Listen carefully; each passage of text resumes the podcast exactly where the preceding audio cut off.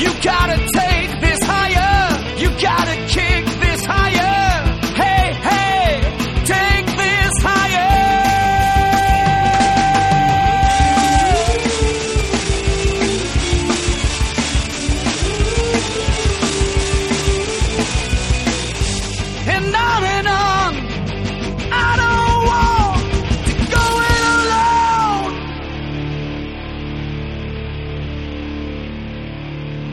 Love is in the air, gentlemen. Because it's almost February, and then, well, Valentine's Day is like in the middle of February. So I guess we're not that close to it. Uh, but we're pretty close to Super Bowl. And this is Top 10 Thursdays featuring me, Sean Lemmy. John Otney. And Colin Westman. No Matt Carstens this week. He is uh, sequestered, actually, right now. He's uh, he's in a big trial, and uh, he's not allowed to speak to, to to like see the news or whatever it is that that means you have to be sequestered. Um, but uh, the the rumor is that he's going to be uh, be ruling on whether Marshawn Lynch should get fined for grabbing his crotch. So, good thing the press hasn't speculated on that at all.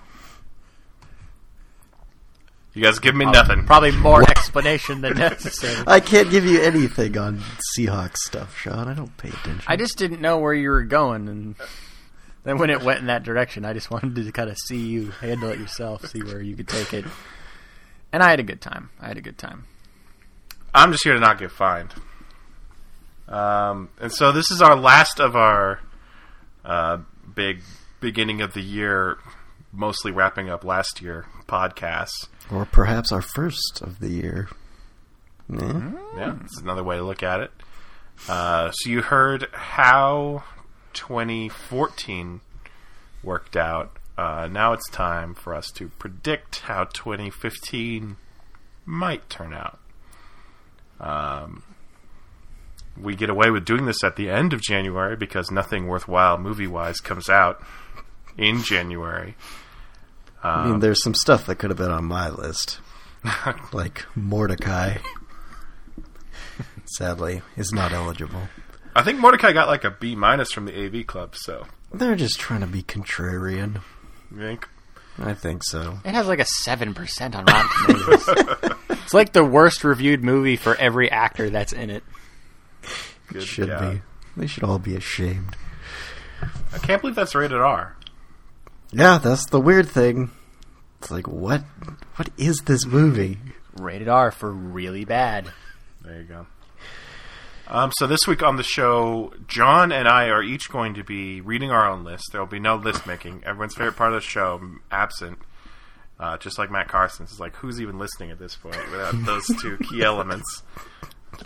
Um, so we'll we'll talk about the ten movies that each of us are looking forward to the most. Um, there'll probably be some overlap, but there will also be Colin doing his least anticipated movies of the year. The ten movies that he really, really hopes he doesn't end up seeing. Um, will he get away with that, or will he end up seeing one of them at least? Maybe. Could happen. I, I'm just really hoping that we don't have overlap between our lists. So that'll We'll be trouble. see. I hope that happens. That'd be interesting. So, John, what's your uh, least most anticipated movie of the year? Interesting way to put it. I'll be very brief because I I just have a like a one sentence blurb to go off of more or less. It's the upcoming film from Noah Baumbach, and that's Mistress America, and it is another Greta Gerwig collaboration. And the one sentence blurb I have is. A lonely college freshman's life is turned upside down by her impetuous, adventurous, soon-to-be stepsister. I'm not even sure who's playing who, uh, but that sounds interesting. I like the idea of uh, Noah Baumbach and Greta Gerwig working together again. Maybe they'll do a trilogy. I mean, they've worked before, though. I mean, but I mean, this feels more like Frances Ha territory. Didn't uh, Noah Baumbach have another movie coming out this year? I Or are we I wasn't talk sure about if that yeah, I wasn't sure if that had like come out or like I is saw it it. still coming out. I saw a trailer for it. Okay, so it's We're- still coming out. Ben Stiller's just like trying to hang out with young people. So it's Greenberg two, and this is Frances Ha two. Yeah. He just Sure. he's, he's building franchises, and then he's going to intertwine the universes. Which did you guys like more, Frances Ha or Greenberg? Well, I like both, but I definitely like Frances Ha more. I think it's uh, just a movie as a young person I can relate to a little more. Maybe if I was middle aged, I'd like Greenberg more. I gotta relate to Greenberg because I'm just like, I could be this old person. I hope not. What could but, what could happen? Yeah. But I, I'm a big fan of both of those. Uh, yeah, I don't know. I guess I'm interested in this other one too. What's the other one called? Is it While We're Young? While yeah, we're young. that- that's it. It's really confusing to find out when this came out. Oh, it's coming out. Yeah, March. Played at Toronto International Film Festival. Uh, okay, yeah, I'll I'll put that on there too. All right. Slashy. Noah Baumbach movies are by number ten. Okay. Uh, my number 10 is a movie that was originally going to come out this month, uh, but got pushed back all the way to December, which I'm choosing to believe is a good sign. Uh, maybe the maybe the studio behind it realized they actually had something here and didn't want to just waste it on January. Uh, and that movie is In the Heart of the Sea. It's Ron Howard's new movie, um, starring Chris Hemsworth and uh, some other cool people in the cast, like Cillian Murphy and Brendan Gleeson.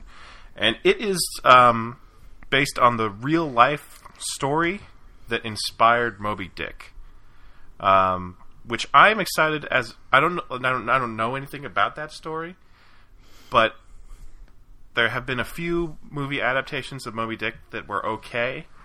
Um, and I think this will be the, the the way to to finally give the audience what they really want, which is some sweet whale versus ship combat, uh, without without having to deal with the text of Moby Dick. You know, and, and you know one of the great masterpieces in all of literature. You can just like have sweet battle scenes and cool special effects and like people dying. that'll be so cool because I, I cannot think of a movie that's done like whale versus ship combat really well, and that's something to me that's just really exciting visually. I like just thinking about it gets me kind of pumped up. And the movie's got this great poster of uh, of the ship, and it's just like nothing compared to the size of this giant whale that's just uh, just barely under the surface below it. Uh, it looks awesome. I don't know if it'll I actually mean- be good, but uh, it looks awesome. It sounds interesting. It doesn't. It doesn't sound bad to me. I mean, it's Ron Howard. He's usually good. Ron Howard, yeah, exactly. Uh, the cast is fine. You know, it's a bunch of dudes. No women in this movie? Uh, there's probably some, but I imagine they're out of the way pretty early. I, my, in my head, this movie is like 20 minutes tops of them like doing backstory, hanging out on land. Then they go to sea, and it's just war against this pissed off whale that is just sinking ships, and they're throwing stuff at it, and it's jumping up, and it's smashing down. Ah, it'd be so sweet. Do you really think that, though? What, what has Ron Howard done like an action movie? Ransom. I don't think Mel that Gibson? counts. I guess you just have to go with his uh, his Da Vinci Code movies. Those are like super boring, aren't they? I mean, they're supposed to be kind of actiony. People are like, "We got to get over to this place really quick." Yeah. Was there some good fights in Cinderella Man? It's like I boxing. mean, yeah. Okay.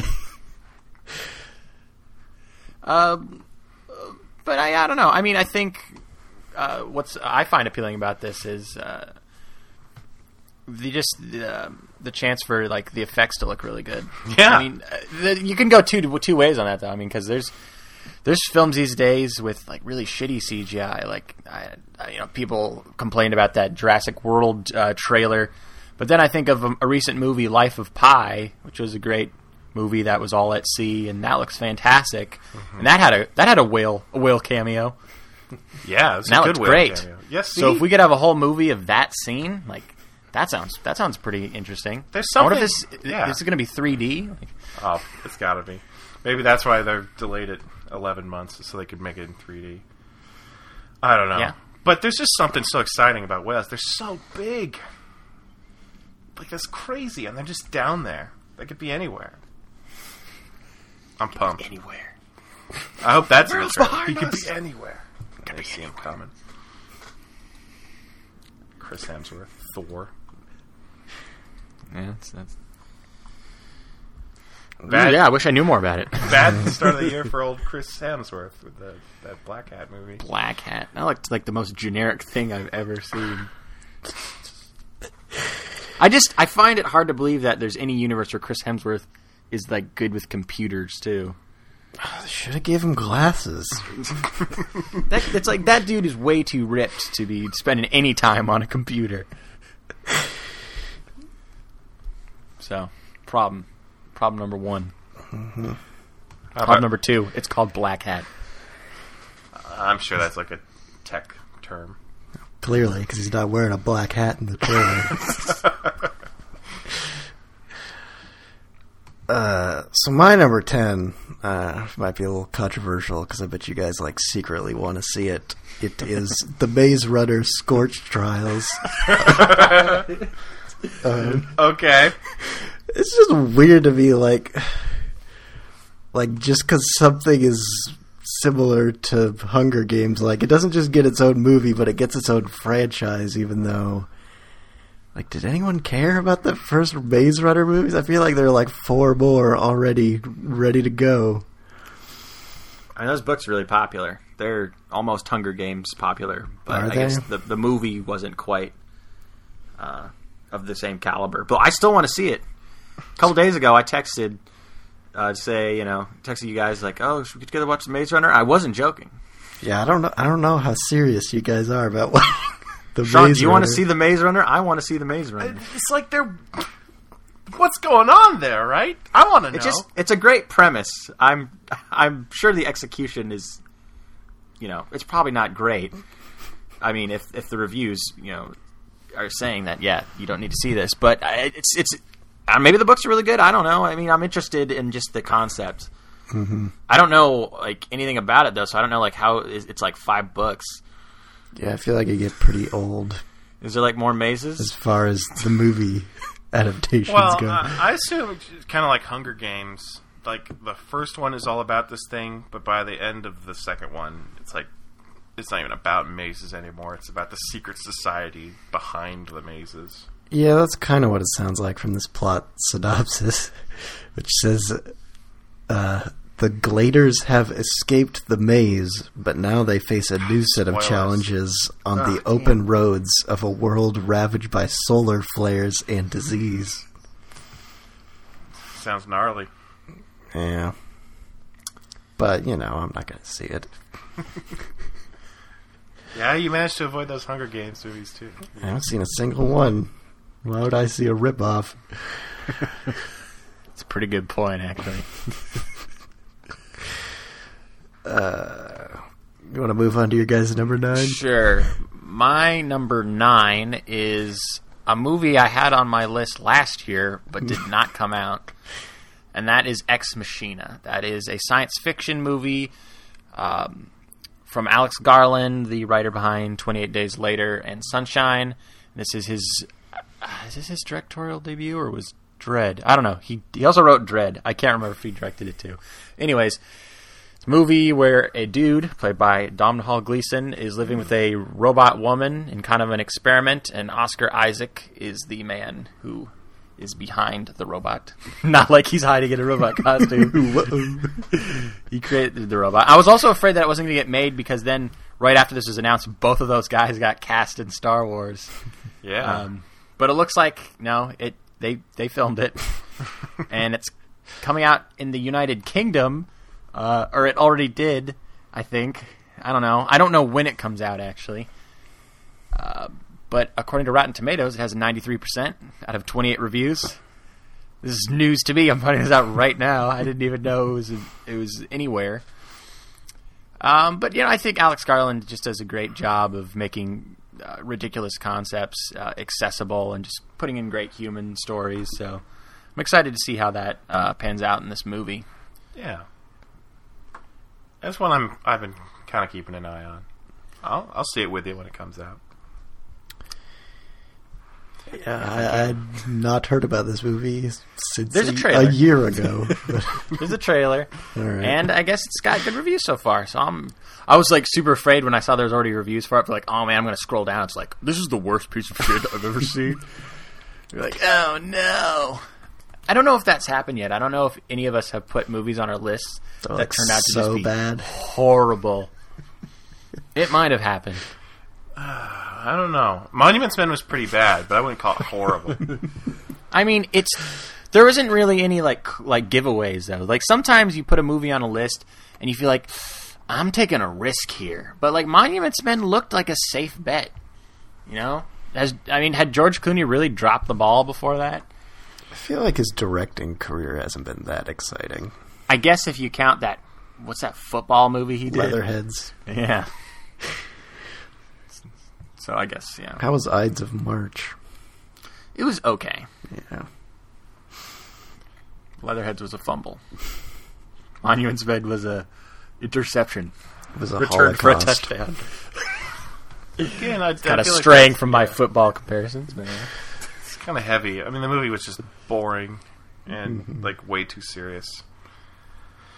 But uh, moving on, my number nine pick, uh, and kind of the movie I feel is my riskiest pick, is Chappie, the uh, the new Neil Blomkamp movie. Um, Just like District Nine, this is based on one of the short films he made in the early 2000s, just with a Hollywood budget and Hollywood effects and Hollywood stars. Um, it's got Hugh Jackman and Sigourney Weaver and Dev Patel, uh, as well as, of course, Sharlto Copley as uh, the voice of Chappie, who is a robot uh, who is able to learn and feel and is artificially intelligent, I guess. Um, and the the tone of the trailer is bizarre because half of it makes it seem like it's just a story about like what it means to be alive and it, it's a somewhat existential movie, and the other half of it just makes it look like uh, an action flick. I mean, they've got like Chappie seems like a child in some scenes, and then in other scenes you see him wielding weapons and fighting enemy robots that remind me a lot of uh, the bad guy robot from the first RoboCop movie. so, if they handle that well, if they make it like a story of this innocent creature that is still capable of yeah these acts of violence and self defense, whatever whatever route they go on, it might be uh, pretty cool, pretty interesting, uh, or it might kind of be bad because I don't know. Elysium got bad enough reviews I didn't even get around to seeing it. Yeah, I don't think anyone really knows where Neil Blomkamp stands as a writer uh, yet. I mean, we know he's a technical marvel and he knows how to do special effects really well. But I'm yeah, I think this looks interesting. But yeah, I'm definitely hesitant. Like I could imagine it being really terrible. I'm I'm also hesitant in the fact that it has that band or whatever you want to call them, rap group, I guess, the Ant Ward Ward as cast members. Do you know? Do you know those people? Yeah, They're like those two weird. They're those. Well, you know, they're the two weird looking characters in the movie. and I don't know how prominent they are in the movie. It seems like based off the trailer, they're pretty prominent in the cast. I didn't even know they could act, so that's kind of interesting. As for the premise, uh, I don't know. It seems kind of familiar. I can't quite put my finger on it. What it reminds me of, but I feel like it reminds me of something. Just that whole concept of robots not fitting in and like this prejudice against robots. It's like that short film I made. you guys were in Proto. Yeah. This is basically that. So, gonna probably sue it. all right. Except no, now I'm finding out it's based off a short that Neil Blomkamp did in 2004. I guess I'll have to check out that short and see if that's any good. Yeah, that's one strategy. Then again, that could probably just be like a two minute display of like impressive effects. Like, you know, a feature length. Got to see if that can stay afloat for a long amount of time. I don't know. I don't know. I, I I'm I'm interested in this too, though. So You know, I'm I'm, I'm sort of with you. this, this pick and also our recent discussion about picks that went real, real bad. Reminds me of the fact that uh, Jupiter Ascending was on my list last year, and that's coming out real soon, and the hype is pretty bad for that movie. I feel like what I've heard is that it's really complicated. That doesn't surprise me for a Wachowski siblings movie. Yeah. So, uh, but I don't. It didn't sound like it was horrible, right? It just sounded like it was confusing. I still want to see it, but uh, I can be dissuaded if the critics take a stand against it. Take a stand. Thou shalt not pass. Critics take a stand. So, Colin, will the critics take a stand against your pick? I don't know. Probably. Um, it's, it's uh, Terminator Genisys. Ugh. Um, I feel like if Nancy was here, he'd be like, "Oh, fuck you, Colin," because he loves those Terminators. But uh, it's like it's been so long since a good Terminator thing has been made, and uh, I don't know. I just feel like that world just is so like grimy and unappealing when you when you get down to it. It's just like these fucking gritty robots just shooting lame robot or not lame robot, but just like lame military guys. A lot of lameness. Uh,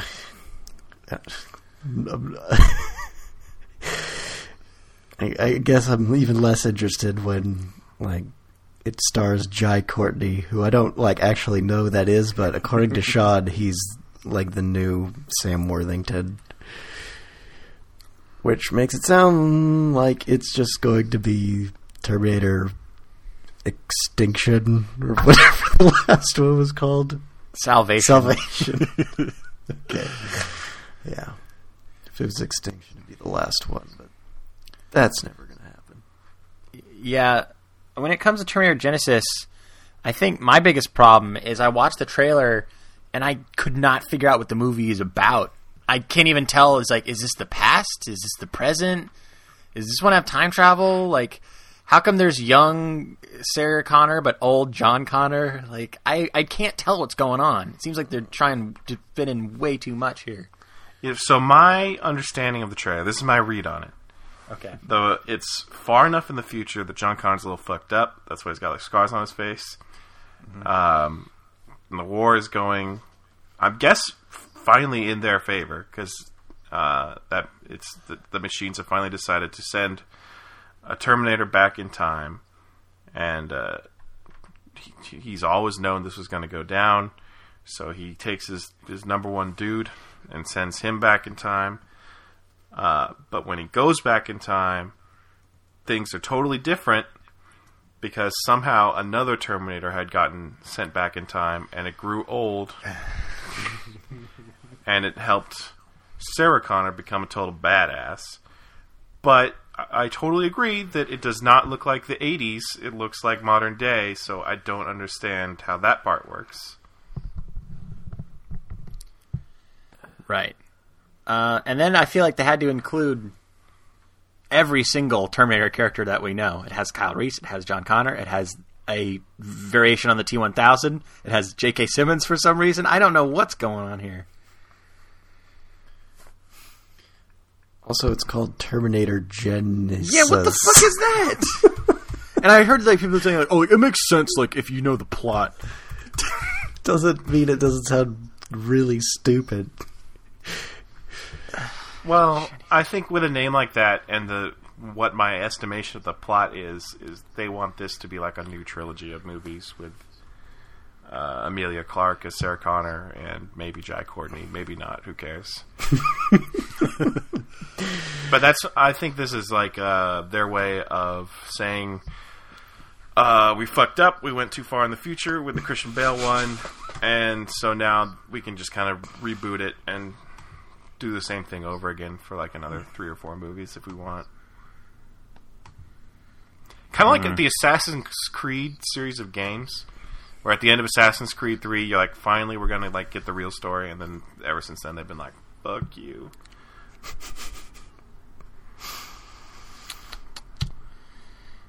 Looks like Justin Lin turned this down. when they he was offered to direct. Didn't he just get something? Um, I don't know. I just find that interesting when someone like him turns it down, and you you wonder. I think it's currently being directed by the guy who directed Thor: The Dark World, the iconic Thor: The Dark World. That that man's name is Alan Taylor. Star Trek Three. Justin Lin is directing Star Trek Three. Really? Yeah. Huh? And like Simon Pegg's co-writing that, isn't he? Yep. That's interesting. I guess that intrigues me. The direction they're taking that in. Unless they give it a totally fucked up title with weird spelling. Where Star no Trek. man has gone before, but there's a four in the title. Oh, that's different. That's different. But it's, but it wouldn't be the fourth one, so that's why that's so confusing. I was gonna say Star Trek Exo Dice. Gods and Kings. Exodice. Gods and Klingons. Yeah. Huh? Well, hopefully, Hollywood executives are listening right now and taking notes. 'Cause we have good ideas. The best. What's uh, what's another good idea? Actually?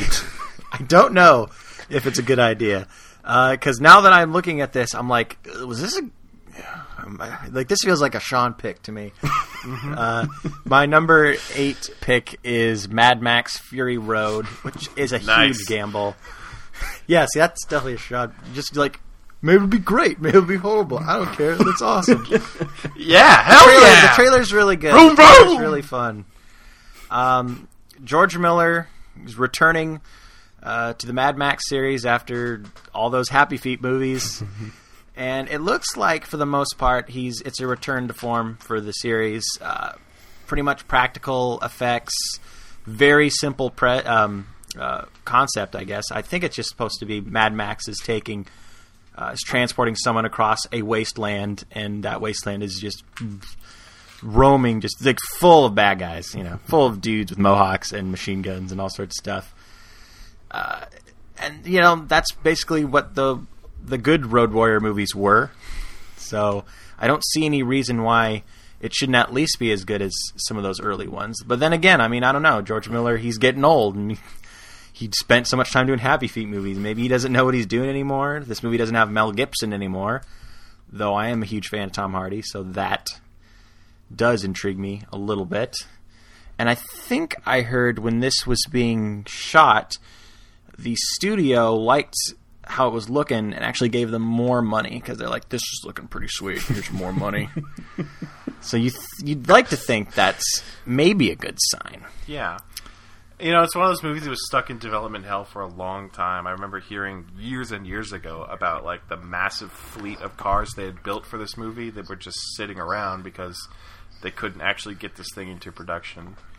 Um, so, and I, I don't know if they like had one script that whole time or if they've done a bunch of different things. I guess the the most interesting question to me is like, is this going to be I kind of like Dredd. It's weird that movie keeps coming up. Uh, in that it's could it be like one of those movies that where it's not really a necessarily a reboot or a sequel?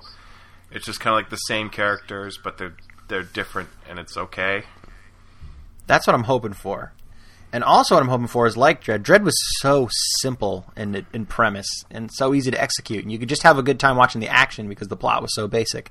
I'm hoping that's the same case here. That'd be great. The trailer is really fun. If you haven't Yeah, seen just it yet, Just a bunch of like cars and trucks like flipping over and shit. and like cliche classical music, which I think is fitting. It's like, yeah, okay, you, this is like it should be from the '80s, so maybe it wasn't as cliche back then to use like these songs. You think Brian May's still doing the soundtrack? That'd be so sweet. I feel like there wasn't any guitar in the soundtrack. I don't know. It's just I like just I remember hearing that. but I know but, he uh, did it. Well, I don't know. It says the music is by Junkie XL. He's basically the Brian May of our time. Let's let me look up Junkie XL. Yeah, he looks like he's basically uh, he looks like a character in a Guy Ritchie movie. Yeah, he does. you want a jam? I'll give you a jam. Here we go. Give me a beat. I think I just came up with a good idea for the next Guy Ritchie movie about like a techno or electronic artist who's like involved with crime or something. Yeah. That's enough to get him working on the project. Guy Ritchie, some British dude in crime. Oh, intriguing. Just gotta get that ball rolling. Uh, speaking of thinking, uh, my my pick for uh, number eight, I think, is where we are, is the new Pixar movie Inside Out, which I think is has is now coming out ahead of the dinosaur one. They were going the the good dinosaur. Yeah, that's right. Uh, I guess they're just fucking that thing up. Uh, but Inside Out looks great. Uh, looks fun. It's about it's a story about a little girl and the voices inside her head, which are like her emotions, um, like anger and uh, happiness and fear and a couple others. um, what's what stood out to me about this? There's like a short little trailer you can watch that's charming. Um, the voice cast includes Amy Poehler and Lewis Black and Bill Hader and Mindy Kaling. And uh, of course, John Ratzenberger is probably in there somewhere too. Um, it's, and it's directed by Pete Docter, who is uh, he's great. That guy, that guy doesn't fuck around. So um, I'm excited. I haven't been excited about a Pixar movie in a little while since the last one was Monsters University, and that was two years ago. I didn't even see that. I don't even know what that's like. I feel like the one before that was Cars 2. No, there was then- Brave in between those. That's right. Brave was kind of a letdown. I think I think the reasoning behind that is uh, so many of the great Pixar movies have, are so high in concept, and Brave just kind of felt like a DreamWorks knockoff. It kind of felt like How to Train Your Dragon, but without the dragons and not as good. I don't know. I really liked Brave, and I didn't care a ton for Frozen, so maybe I'm just off base on these things. But uh, But you know it's good. Tangled. that's that, Wrap your mind around How that. come no one's talking about Tangle? I don't know. It got totally ripped off. I think it's way better than Frozen. I think Frozen is pretty bleh. Like once those troll guys showed up in Frozen, I was like, okay, I'm done. I want to leave. Out. That's like the first ten minutes. Not a fan of the trolls. No, anytime a troll shows up in a movie, I'm I'm hesitant. Like, do I need to stay for the rest of this? That's why I've not seen the box trolls. Nothing but trolls. I don't think I could take it. That's what made Troll Hunter so good. Is they kept so much of the trolls off screen for that movie. And they're killing them too. Yeah, So you, you only see them die. It's okay if they're dying, Yeah. not if they're singing. That's just a good rule to have. It's Colin, is there singing trolls in your next movie? Uh, it's possible. Um, Okay. Anything is possible with my number eight pick, which is Hot Tub Time Machine 2. which, you know, the first Hot Tub Time Machine, whatever. It was a passable comedy. It had some good bits in it, even though, like, it was pretty dumb. And the next one, uh, looks like it'll probably be similarly dumb with like a few acceptable jokes in there. Um, I guess I'm just like confused what the deal with Adam Scott is in this movie. I think everyone's confused. they like- don't explain it in the trailer. not at all because he's like on the poster with all the other dudes from Hot Tub Time Machine, but in the trailer he doesn't show up until like three quarters of the way in, and I'm like, what? What's going on here? Because he's not like really replacing John Cusack, even though that's what it kind of seems like. But I don't. It's like they go through the whole story in the trailer, and then all of a sudden, like Adam Scott's there, and he's like tripping on drugs, and it's like, where did this come from? And if they don't explain it in the trailer, it I feel like it really makes you worry about the strength of the plot to this movie. It doesn't even seem like they attempt to really tell you what's going on. I guess Rob Corddry goes back to colonial times at some point.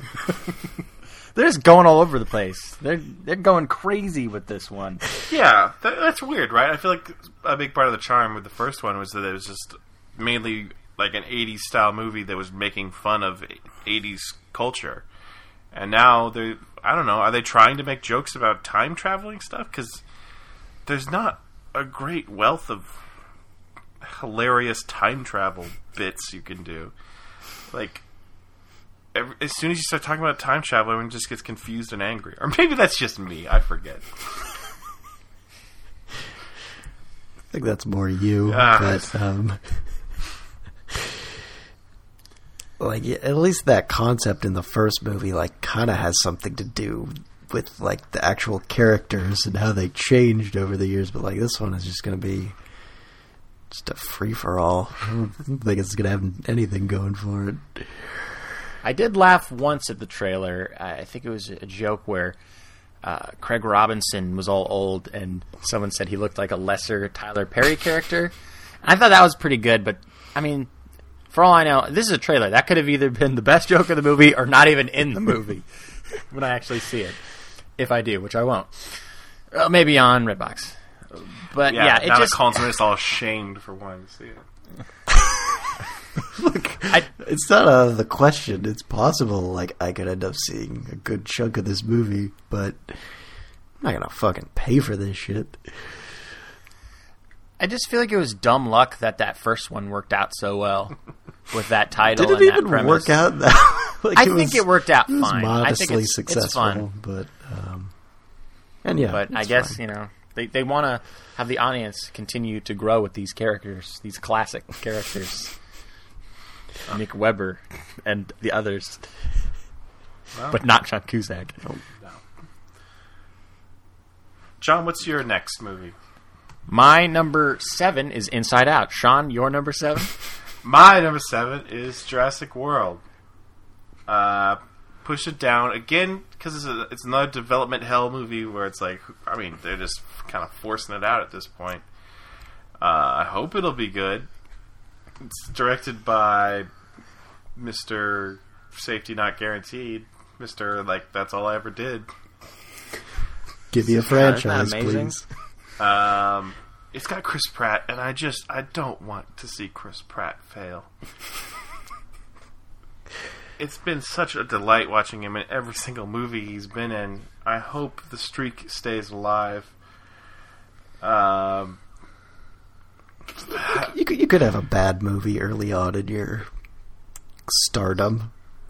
Brad Pitt bounced back from Meet Joe Black. did he though? Sure, look at him. He's Brad Pitt. I just see Joe think- Black. That's all you see every time you watch a Brad Pitt movie.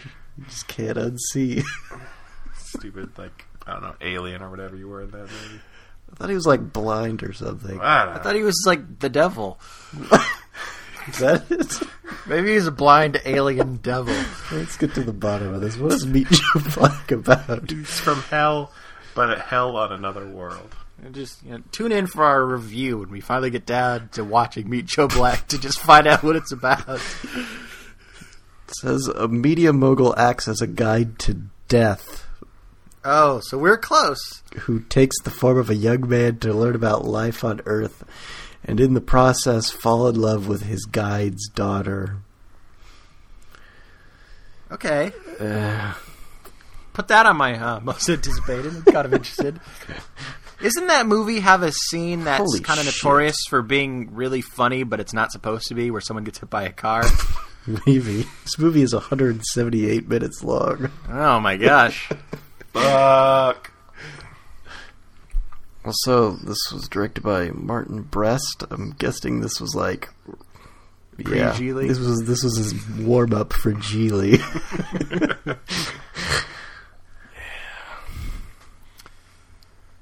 Jurassic World, I believe, was the film we were talking about. Mm-hmm. Sure. And I think when I first heard about this, I was stoked because it sounded like they had the right people involved, they had the right premise. And then I saw that trailer, and there's definitely parts of it I liked, but there's also parts that I was kind of uh, it seemed like a a red flag. Some of the effects look a little wonky. They like there's that uh, water dinosaur. It's it's cool, but it looks kind of weird. And then there's some really stupid dialogue in that trailer. I mean, maybe that's maybe that's just that's it. Like that's the only stupid dialogue, and the rest is just fun. Who knows? But that dialogue was like really stupid, and Chris Pratt didn't seem like he was supposed to be funny in that trailer, and I feel like that could be a, a big mistake because that's his biggest asset is his humor, and if you're going to take that away and just cast him on the fact that he's kind of buff now, like you could have gone with anybody. You could have gone with Jai Courtney. so I'm a little nervous, but I- I mean, if they were going to make another Jurassic Park movie, this is, I think, how I would want it to at least start out. Like, these are the people I would want involved, and this is the idea I would want. So if this doesn't work, I'm just going to believe it just can't work. It's got an interesting cast. Like, no, I don't hate any of these people. It's but it's just like a weird assemblage of like recognizable names that uh, are okay, like Bryce Dallas Howard and Vincent D'Onofrio. Um, looks like um Irrfan Khan's in it because, of course, uh, everyone made a big deal about BD Wong coming back. Uh, okay, I don't, I don't know why people care about that character from the from the first movie, but uh, sh- sure. I see Lauren Lapkus is in it, so all right. Jake Johnson from the New Girl. Yeah. Just the, uh, these are people I enjoy, and I didn't bother to see Safety Not Guaranteed, but John seemed to think it was okay. I like it. It's a good movie. And you know, the other two Jurassic Park sequels were, I think, considered disappointing, but I'm fine with them. If they can, like, just rise above that even a little bit, I think I think I'll be pleased.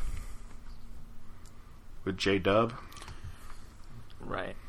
I think I'm uh, expecting it to at least be as good as Rise of the Planet of the Apes.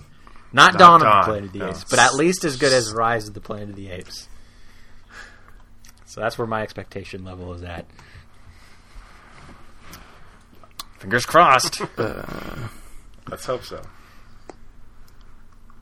My uh, number seven has some special effects in it. It is Ted 2, oh yeah. which uh, also like Hot Tub Time Machine, it was a comedy that was just fine, and even more so than Hot Tub Time Machine was like really popular for some reason because can't keep Seth MacFarlane down. The dude just finds a way to stay relevant, even though all of his references are still from the 80s. And, uh, yep, don't need to see it. Yes, looking at the looking at the poster, and it's Ted turned around as if he's peeing, and it says Ted is coming again. So why isn't he coming on the poster? Maybe I mean I guess that's what he could be doing. It just no, who it. like stands and holds like like it just seems like a weird. he looks a little too casual. The body language is confusing. Yeah. It doesn't look like he's wanking it. why not just have him like sitting on a toilet and then just be like number two? I'm sure they thought about that. But uh, they went with this. It's probably the international poster. Oh, too controversial for American eyes.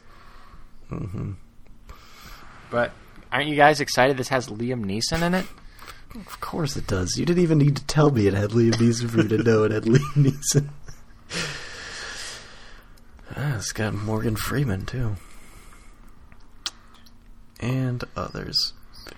Yeah, well, the last one had Patrick Stewart, so who knows? You think Morgan Freeman will narrate it instead? You think Patrick Stewart walked away from this franchise? I don't think so. Passing the torch. That- that- uh, he he's on one of those shows, isn't he? American. Yeah. He's got a new show coming out that I think Seth MacFarlane is a producer on too. Patrick Stewart has a new show coming out. I believe so. What was that? Where was that on? Where was that right? Is that a good sentence? Where was that on? Not a great sentence. I guess where did I hear about that? Oh, Blunt Talk is a new series on Starz. Guess that's a network. and a British newscaster moves to Los Angeles with his alcoholic manservant and the baggage of several failed marriages to host a sanctimonious, sanctimonious talk show. Ugh. And it stars Patrick Stewart. Pretty impressive. Man in his mid 70s starting a new show as the Being lead. created by that uh, Jonathan Ames who did Bored to Death. Did you guys ever see that show? I saw some of it. It was okay. So I don't have high expectations for Blunt Talk, but I'm glad to see Patrick Stewart is, you know, trying out the uh, the sitcom world.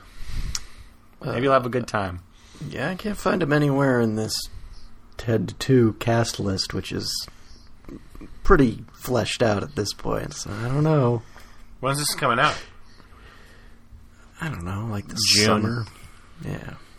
Uh, Michael Dorn. Is Marky Mark back? Yeah. Yeah. Who? If, say, say, uh, just hypothetical scenario. Mark Wahlberg, for whatever reason, could not do Ted 2. Who would you pass the torch to? Who's the next choice in a movie like this to replace Mark Wahlberg? Probably Channing Tatum. Or Seth Yeah. MacFarlane. Oh no! just cast himself. For themselves, that sounds he's horrible. Plus, he's like voicing Ted, so he's just like, God, that'd be the most annoying thing ever. That's a very Mike Myers type move. I don't like it. That'd be, I would much rather see the Channing Tatum version. yeah. Hopefully he does it, and they don't have to give it to Jai Courtney. Tries to be funny. I feel like that's a guy who it is like literally impossible for him to be funny. like he doesn't know what humor is. Do you know anything about Jai Courtney? Not really. I just look at him I'm like this is the most boring handsome guy I've ever seen. I just like it, attempting to say his name. like his name is the most interesting thing about him.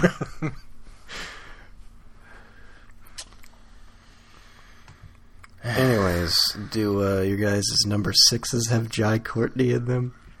Um, my number six is Jurassic World. Okay. Shut I Don't you think out. you said that. Shad, you're number six. Mine is uh, Knight of Cups, the new Terrence Malick movie. I, I mean, right now he's slated to have two this year, but uh, that never turns out. Uh, but this one's coming out real soon. I think it's supposed to be out in February. It's been in post production since May of last year, so I want to believe. Um, it's hard to say what this is about, even though I just watched the trailer hours ago. Uh, I can tell you that Christian Bale is the star. He's some sort of like playboy guy. Looks like, Show business guy. yeah, trying to figure out what? like love and life and all sorts of the big heavy themes that Terrence Malick is always drawn to uh, in his movies, and uh, I still believe in him. He's got a pretty cool cast, also featuring uh, Cate Blanchett and uh, some other people like uh, like Wes Bentley. Still giving him a, a shot. Jason Clarke down there on the list, but I think I saw a shot of him on the, in the trailer, so that's cool. Uh, Antonio Banderas acting again. Haven't seen him in a while. Uh, Sean, he's in that new SpongeBob movie. What new SpongeBob movie? You haven't seen the trailers yet? There's a new SpongeBob movie that's partially live action, and they're like CG. See, it's too bad Legend of Korra got taken off of TV because I bet I would have seen that trailer a billion times by now. um, but now I'm just finding out about that. It's too late for it to make my list, sadly. Um, maybe next year, SpongeBob. Do they do those? Is that an annual franchise? I mean, they haven't done a movie since 2005. All right. Well, maybe next time you make one, uh, if we're still doing this podcast. 2025.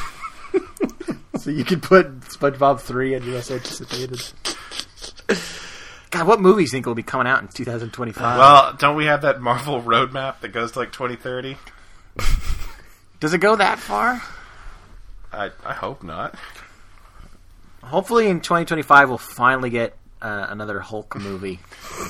Yeah, but you know they're just gonna have to recast it. Oh yeah, it'll be. God, that's who's going to be age appropriate in 10 years. It's a difficult question.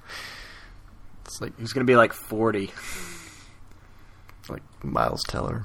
Miles Teller, yeah, there you go. Isn't he in Fantastic Four? Ev- Everyone will have forgotten about it by then, though. It's just like everyone kind of forgot that Chris Evans was the Human Torch. Yeah, that's that's appropriate. Great. Um, did either of you guys see Terrence Malick's last movie? It's been on my Netflix queue for two years. All right. It was on my anticipated I- movies list of that year. Yeah. I mean, I, I liked it. It's just like, yeah, it could use a little more like narrative propulsion, but it's just I don't know. Even when there's not much to hang hang on to plot wise, I still just like seeing the way he uses his camera. Even if like Ben Affleck gives a total non-performance in that movie, which I feel like he was really frustrated by. yeah. Which, whatever. Yeah, the movie's fine. Huh. It ain't no Yeah, I- tree of life, but it's fine. I feel like his movies are at least fun to look at. You know, I, I compare them to like Planet Earth, that series. You know, those documentaries. Those are just those are just pleasant on the eyes. If you guys, So if anything, oh yeah, go ahead. I would just say if anything, this will be pleasant on the eyes. That was it. I bet. It was not even worth saying. Uh, if you guys are wondering, Knight of Cups, that's a tarot card. It is the card that represents uh, new excitements, particularly of a romantic nature, according to Wikipedia. But if you get the card reversed, it's uh, unreliability and recklessness. I bet uh, Christian Bale's character will be representing both draws of uh, of that card. Interesting theory, but I don't know if I'm buying it. Uh, can't imagine I'll have much to say about my number six pick. It is the Transporter Legacy, which uh, uh, it's just funny to me. Like they think that the Transporter series is on the level of Jason Bourne, or they're just trying to be Jason Bourne, so they literally just call it the same thing as the Jason Bourne reboot with Jeremy Renner. Is this a reboot with a new star? Yes, it is. Great. No, uh, no Jason Statham in this. It better not be Jai Courtney. Um, it's not. I kind of wish it was, but it's not. Who is it? It's Ed Skrein. Oh. Yeah, he's been in uh, literally nothing. Uh, he's been on some Game of Thrones episodes, but only like three. He's done a lot of albums. Has he? I think he does rap music. Yeah. Oh, and he's in Deadpool. That hasn't come out yet, though. Okay. I don't know. This is one where I'm just like, are they gonna put this in theaters? Like, this should be straight to video, Netflix, whatever things that don't come out in theaters are on now. Colin, what you Yeah. don't know because you don't watch Game of Thrones is that Mm-hmm. Ed Skrein is the guy, one of the few guys in the history of the show whose performance was so bafflingly boring that they recast him between seasons. Oh wait, who who did He was play? Daario Naharis in season three before they got the guy from Treme to play him in season four and make him cool again. Right? Yeah, yeah, yeah. I know what you're talking about. Oops, Okay. that ain't no good. So, uh, they got a guy who's like that utterly lacking in charisma to replace Jason Statham, who doesn't have that much charisma himself. But he's got enough. I think they're just trying to trick the audience into thinking this is something they want to see. And I, what I mean by that is, when you first said transporter, I had to remember what that was. I was like, "Is that that Timothy Olyphant movie?" No, that's Hitman. They are Like, making I thought it was- hitman, by the way. Yeah. Yeah, but I thought it was that. So yeah, maybe like you guys are saying like how since it has the same you know title as Bourne Legacy, you know they're they're trying to make people think that this was a franchise that was good. Or they're just like, let, are these Transformers? Is that what that So is? transport, like, yeah, I think I remember the transport movies. Those are good, right? Like, we're, that was a while ago, but those are Legacy. They're making a new one. It must be like pretty good. So let's check it out. I think they're just trying to confuse people. That's always the People don't remember what that is. Someone take a gasp. I think that was a yawn. Okay, I thought that was like like just another revelation. but it was just a. I don't know, Colin. This plot on Wikipedia is pretty exciting. In France, Frank Martin delivers anything for money. In France, That's it. That's, Yeah, Whoa. That's not that's not much more than the IMDb plot synopsis, which is just a reboot of the story of transporter Frank Martin. oh, so they recast it. Mm-hmm. then why is it called Legacy? This is where the legacy If began. it's the first. This is, it, yeah, I guess they didn't want to call it the transporter. The legacy begins. Transporter Origins. is that really that much worse than what it's actually called? It's not inconceivable. Transporter Origins or Transporter Reborn. And people like Born, like Jason Bourne. What if they spelled Born like Jason Bourne? Transporter Born. Oh man, There you go. I hate it when they give a movie a title that like only makes sense in the context of the series. It doesn't make sense in the context of that individual movie. Movie. Uh, like if they did call it Transporter Reborn and it wasn't a plot about the transporter like diving into the fountain of youth and being reborn as a young man, I'd be like, God, this is so stupid. I want to see your movie. That sounds pretty sweet. Why haven't they done that for a, a reboot yet? Where they just get the actor who's famous for playing the character just to, you know, show up for one day's worth of shooting, and they just have him jump into a fountain of youth. Because they spent all their money on France. Yeah. All right? Well, it's an idea cheap. for Rocky Reborn. Rocky Reborn. Miles Teller. not bad. Not a bad idea. If you can put on the muscle, sure, I'm down. Okay. Uh, I, okay, my number five. I think that's where we're at, right? Yeah. I'm not sure if it's actually going to come out this Uh-oh. year. Uh, so it could be one of those movies, but it is the upcoming Richard Linklater film. That's what I'm talking about. And it's set in the 80s, and it's about uh, college freshmen who are also baseball players. And it's supposed to be a spiritual sequel to Dazed and Confused, just like I guess in style. Um, there's not a lot on it, so I don't really know what that means yet. But uh, uh, based off what I've told you guys, or if you've already heard of it, doesn't that sound awesome?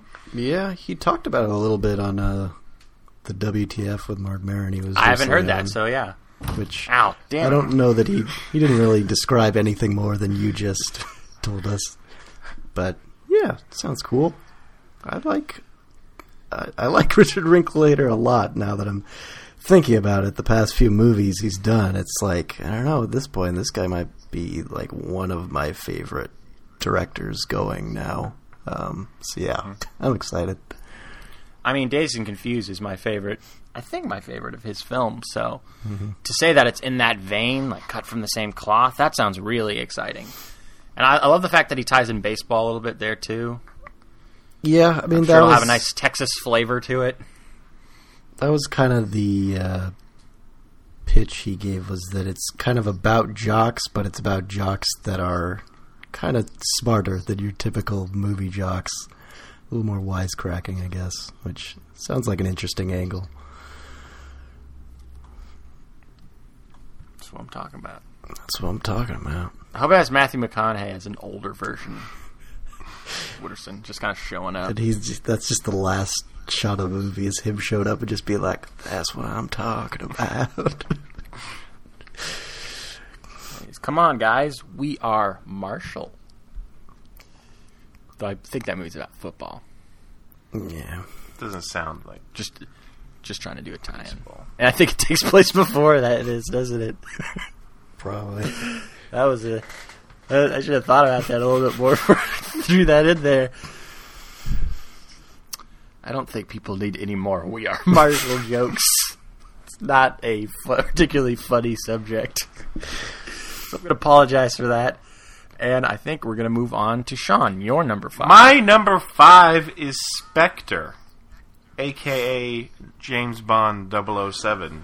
Spectre. Maybe? It actually is just listed as Spectre on Wikipedia. I think it's just Spectre. Um, Sam Mendes is back after killing it with Skyfall. Um, I guess this is going to be the big like let's delve into quantum and like you know, all these evil threads that have been kind of pulling along the last couple of James Bond movies. Um, I don't know if they're actually going to go for like a deep continuity or if it, that's just a service level thing. But I do know it means that Christoph Waltz will be in here as the villain, which is great. Because who else? Like, there are a few actors that are so obviously born to play a Bond villain at some point. Mike Myers. obviously, like, why hasn't that happened? So good. Would he just be Doctor Evil? No, he had to be very, very different. Oh, so like Goldmember. Yeah, there you go. Wouldn't that be insane? if you're watching a James Bond movie and they're about to reveal the villain, and he's just like, "I like gold." like your mind would explode. Uh, yeah. It's interesting to think about, though, if these movies ever got as ridiculous as even past James Bond movies. Well, maybe that's I think it's gonna happen. I don't think so. I noticed they have the same writing team back, which I'd say is very good. Wise decision. I think John Logan's involvement in the last one seemed to be pretty a pretty big pretty big deal. Yeah, yeah. It was uh, a pretty good movie. Uh, I think it was one of my favorites of that year. That was, I love Skyfall. And I, th- I think they're just trying to keep the good times rolling. I mean, they brought back a lot of the people that made that movie work. We've got uh, Naomie Harris back as uh, Moneypenny. Sorry, spoiler alert uh, for people who haven't seen Skyfall yet. Uh, also, another spoiler: Ray Fiennes going to be back as M, new M, M two, M squared. Uh, Yes, I look forward to seeing Ray Fiennes as Eb. It's it's not Ray, it's Rafe. Ugh, fuck this. I only did that because I called him Ralph Fiennes on the last podcast, and now you're telling me it's Rafe. Fuck, he's Ralph to me. All right, Well, I like you, Ralph Fiennes. You're a good actor, but I'm not. I'm not going there with you. Who else is returning? I'm guessing that young Q guy. yeah, young Q's back. Maybe he'll have a chance to prove himself finally. Paddington. Yeah. That guy Paddington? Not Paddington is in this movie. They're pretty sweet The Wimpy. too. It's like I have James something Bond. We've paired you up with a new, a new partner. Do you guys think Ted 2's gonna have any Paddington jokes? I bet it will. Didn't Ted One have a Paddington joke? It had to. I mean, they gotta, you know, make fun of any other bear related thing in, in media. Yeah. If you're, Did if you're doing a bear Did they have a comedy. Berenstein Bears joke. I'm sure it involved, like, yeah, rape or something. Something really in bad taste. Yikes. That sounds like something they do. But I don't think Paddington is Inspector, uh, unless it's the big twist. And I hope that that's not the case. Because this sounds good, yeah. It sounds like, yeah, they're just, like you're saying, they're just keeping that ship rolling, you know? They're like, everything worked out so well in the last one. Let's not, you know, change it too dramatically. Just kind of stay the course and go with what works. Let's bring in another like really great actor who we know can play a fantastic villain. Let's get Dave Bautista to play a henchman because sure, he deserves that chance after Guardians of the Galaxy. I mean, he can do that, of course. If Fantasy Island guy can be a Bond henchman, I think Dave Bautista can handle it. Uh, That has to be like the worst Bond henchman, though.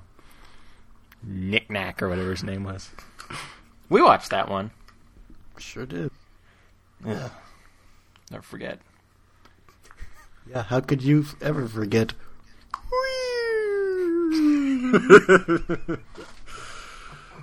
I know exactly what you're talking about. And For anyone who doesn't understand that reference, go go find out what that means. Go on a quest. you will enjoy. You Very should tell them that the movie we're talking about is the man with the golden gun. It is the man with the golden gun. You can at least give them that hint. They can't just. Mm. They I- can't just. I- I Google just search wanted them James to- Bond. they could have searched James Bond knick-knack. All right. I'm gonna search James Bond.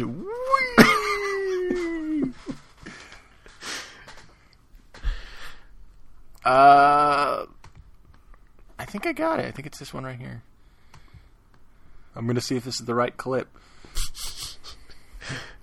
I just typed in James Bond Whee! with like 20 E's. no, this isn't it. Well, so much for that plan.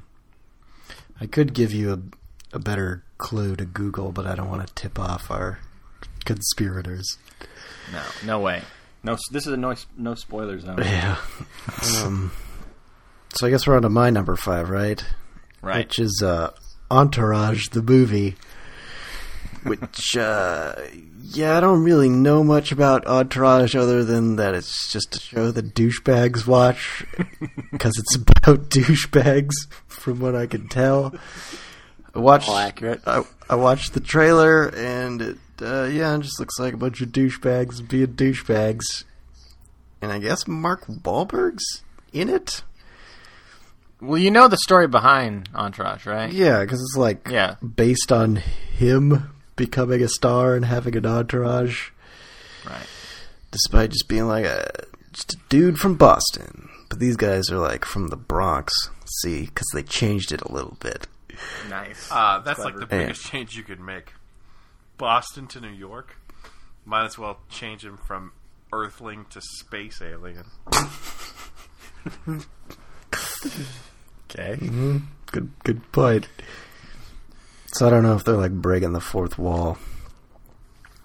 Just for that one scene, probably. Probably it's not like Mark Wahlberg's in the whole movie teaming up with guy that stars in Entourage, Adrian something. Gre- Grenier. Grenier. Yeah. That sound like a name? Yeah, that's the name I was thinking of. Yeah. Also, Matt Dillon's brother. Oh, sure. Kevin Dillon. Gotta have him in there because he's a character on this show that I've never seen. But Colin, aren't you excited for all these cameos? There's like 20 cameos. Everyone from Russell Wilson to Liam Neeson. And for some reason, most of the New England Patriots. Those are all people that I, I pretty much get enough of at this point. I don't think I guess that's a pretty good point. seeing the Entourage movie will give me my fix. What about the fact that it has Haley Joel Osment? Mm, I think he was in the trailer briefly, yeah. like Billy Bob Thornton's son. That sounds like a way more interesting That's movie. how deep. the relationship of those two characters. Yeah. Because Billy Bob Thornton's so cool, but like Haley Joel Osment seems pretty lame now. Seems like a good guy, but he's just like he's not Billy Bob Thornton cool. You know, I'd be curious to see Entourage just uh, because of the fact that I've never seen the show to see if like I could actually still watch it and understand it and like you know just in, I mean I, I, I hesitate to use enjoy enjoy it for what it is. I just I wonder what that experience would be like, or like if I saw the Sex and the City movie. I don't know if I've ever done that, seen a movie version of a TV show without seeing the TV show. show. I wonder if that works. I don't think it would. I don't know. Because I don't know if this is just like its own new thing or if it's like a companion piece. Like, I don't really know. I, I guess it's just a sequel to the crappy douchebag show. I, I, I guess I can't even say it's crappy. I've never seen it. Maybe it's great. Maybe we've been in the, in the wrong all these years. The douchebags have been right. They've been right. It's actually like a really sensitive, well written show. But I don't think so. I don't know. Uh, number four. My number four is Spectre. Sean, your number four. Y'all just a little more excited than me about these movies.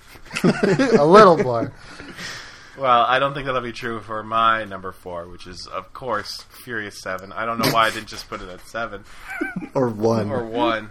Uh, so it's the only movie that I'm like pre-ordering the tickets for right now. uh, it's going to be interesting to see how they handle all the weirdness surrounding the fact that Paul Walker died while filming only about half of this movie. Um, It looks like all of the scenes of him are him almost dying. yeah, that's that sure does seem weird. Like That- they even put that that, in the sound good. trailer where he's Yeah. like almost dying a couple times, and it's like, oh shit, is one of those just gonna go wrong? Maybe, maybe that's the best thing they could do is just have him die tragically because that's what happened in real life, or maybe that's horribly insensitive. It probably is pretty insensitive.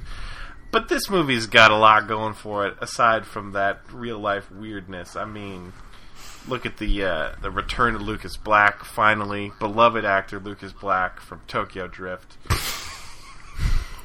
He's just been Thank God you said that Tokyo Drift bit. I had literally no idea. he's just been waiting about. for a chance to to make a difference. I mean, he was in Forty Two. Uh, he was in Get Low, but th- the times have been tough, and now he's back, finally part of the team. Uh, Iggy Azalea will be showing up, the pop star. Azalea. What's okay?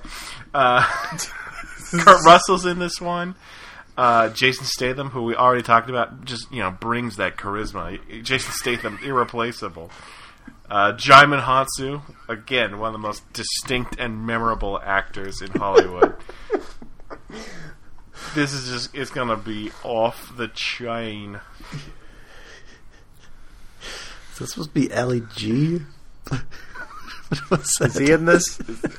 or is he an entourage? I feel like Entourage would be more more likely. The, that mid two thousands HBO crossover. Right. Look, I don't actually know what this new movie's about. So at some point, If you not watch the trailer, no, I'm surprised Sean hasn't disowned you as a friend. you gotta watch that trailer, man. It's crazy. Oh, they skydive cars. Yep. They skydive cars. What do you mean? Like they happen to have a plane? They drive cars out of an airplane that's a thousand feet up in the sky. Because it wow, that sounds pretty wasn't dangerous. enough in the last movie that they drove airplanes out of an airplane that was on.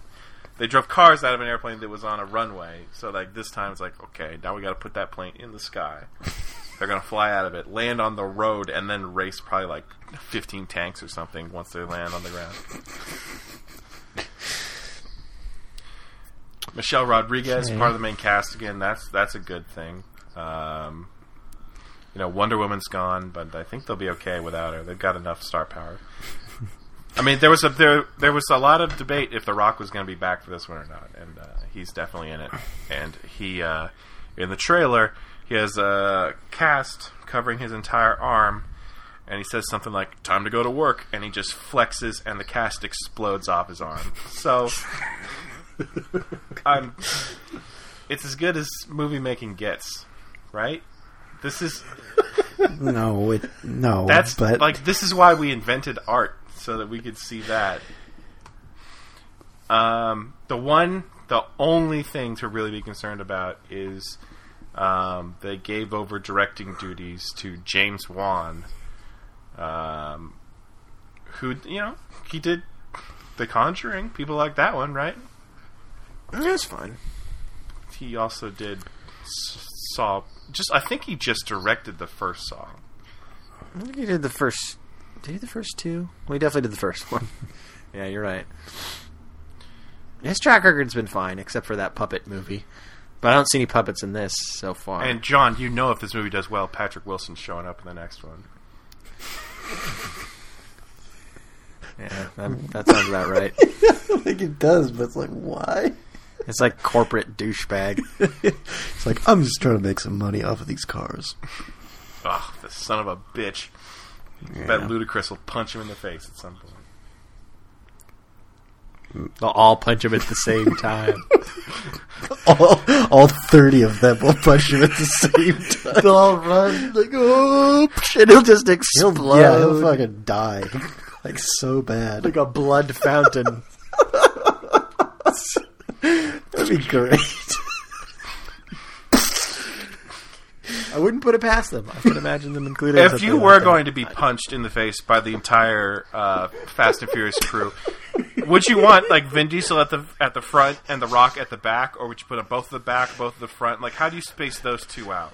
In my mind, it's like a circle. They're all around him, and then they just punch him, and it explodes like a mushroom cloud above the circle. That's kind of what I was a picturing. mushroom cloud of Because not everyone can go up for the face. They're just not a room. Uh, but I'd rather have the big, the heavy guys, the, the big guys hit first because I'm gonna die. So at least get get it over with fast. Don't start me off with like Lucas Black or whatever his name is. That guy you said. Uh, the plot, if you were wondering, is um, I wasn't, but Jason Statham is the brother of Luke Evans, the villain from the last movie, and he's out for revenge. Yeah. That's all you need. Okay. They're gonna drive real fast. Revenge. Are Revenge. they gonna drive real fast in your next anti pick? Actually, probably because it is called Alvin and the Chipmunks Four Road Chip. What does that Continuing the trend. Road chip. Road like Chip. trip. like Trip, but Ch- is one of them named Chip? I don't think any of them are named Chip. Alvin Simon? No, it's Alvin Simon and Theodore. Road Chip. They're chipmunks. yeah, that makes sense. Okay. They just took the first part of the word. I didn't know nothing about this movie, but it's just like, why? How did we take Alvin and the Chipmunks this far? Like, it was a novelty record that was based around the idea where it was like, oh, look, we can speed up the voices and they sound like, like, it sounds kind of funny, like it could be a chipmunk or something. And this is a novelty that is not impressive in any way at this point. It was cool in like 1958. But somehow we have these characters 50 years later going on a road trip. Yeah, that's funny to think about. Like, what is the appeal of Alvin the Chipmunks? What sets That them sets them apart from other high. characters? And yeah, that's it. It's that they have funny voices. Like that's the strength of their franchise. That's pretty lame. Yeah. Let's see. Is there anything actually about Road Trip? Like any information? Are they, they they're keeping it pretty under wraps. It's, I think so. They're playing it pretty close to the vest. Yeah, on IMDb it says plot is unknown. Just have a poster, but I'm sure it'll all come. You can out at just some guess point. what the poster is. Are any of the actors? Um, it's them like hitchhiking. It's pretty good. But it's like a blue background, just all blue. Maybe there's a road. uh, the sky's blue, Colin, so that checks out. Mm-hmm. Checks out. Okay, thank you. and it m- may or may not have David Cross in it because I get it. He does those because he picks up a paycheck, and then, like he says, he can use that to fund his own project. So I'm cool with it. What does he do in those movies? Is he? A, He's I thought he's a bad guy, like evil. Because the thing about the uh, the story to the Chipmunks is that they're like a group, right? That some guy named Dave discovered. yeah. So I assume, at least in some of the movies, he's trying to help them with their music career, and I'm gonna assume. I feel like David Cross is a like bad music executive guy, but I don't think they've all been about that. So, but I feel like he's been in most of them. um, I don't know. The only question is, will Jason Lee reprise his role as Dave? Has he has he been in all of them? I don't know. Was he in the last one, or has he already been replaced? He's probably he's probably in it. Probably. I, I'm gonna check. I'm gonna verify that though, because I don't know. Isn't who's the main? Who are the voice of the Chipmunks? Not that it matters, but I feel like they did get celeb like kind of celebrities to do the voices, even though it uh, doesn't matter. It's Justin yeah, Long. Justin right? Long is Alvin. Matthew Gray Gubler is Simon. And Jesse McCartney is Theodore. Yeah, I don't know. I don't know those other Yeah. two. Oh, I know that. Oh, I know those. He, uh, Jesse McCartney was like a Tiger Beat guy. Oh, is he that? But like, Jesse McCartney. but like in 2004, like this is all he's got now are these movies. Oh, what was his big song? Um, I don't know, road chipping. Uh, Beautiful Soul. That was it. Beautiful soul. Yeah, something like that. And Matthew Gray Gubler is that guy who's like the weird friend in uh, 500 Days of Summer, but not the one that's married to Christina Hendricks. The other guy. Okay. The Who little looks like he could be in the Strokes. Not the little. g- No, what? No, not the little girl. He's like on some yeah, stupid looks kind of familiar. Show, some n- numbers or something, or uh, Criminal Minds. Yeah, he's on Criminal Minds. one of those All bullshit shows. 224 episodes. Fuck. God damn. It's been on It's crazy when you hear something about that, like a show you've never seen. It just stays on the air. All right. Oh, and Jason Lee was in Chipwrecked. I finally got that all figured out. Sorry it took me so long. It's okay. Oh, I didn't check to see if David Cross was in Chipwrecked. I just remembered today, He was. back in 2008, when Sean was like, Have you guys seen the poster for the Alvin and the Chipmunks movie? It will ruin your life. That's good. That's a good story. and then I remember seeing it, I was like, Yep, that's pretty bad. It's just like a big, big Jason Lee head looking at chipmunks that have like hip hop gear on. Oh yeah, that fucking thing. Mm-hmm. You know, it's funny because I definitely have a distinct memory of the first album, the Chipmunks movie, coming out. And when we were in a movie theater, I don't know what we were seeing, but there there's a trailer and it's setting up the the one of the greatest bands of all time. And then like some teenagers next to us said, "The Doors."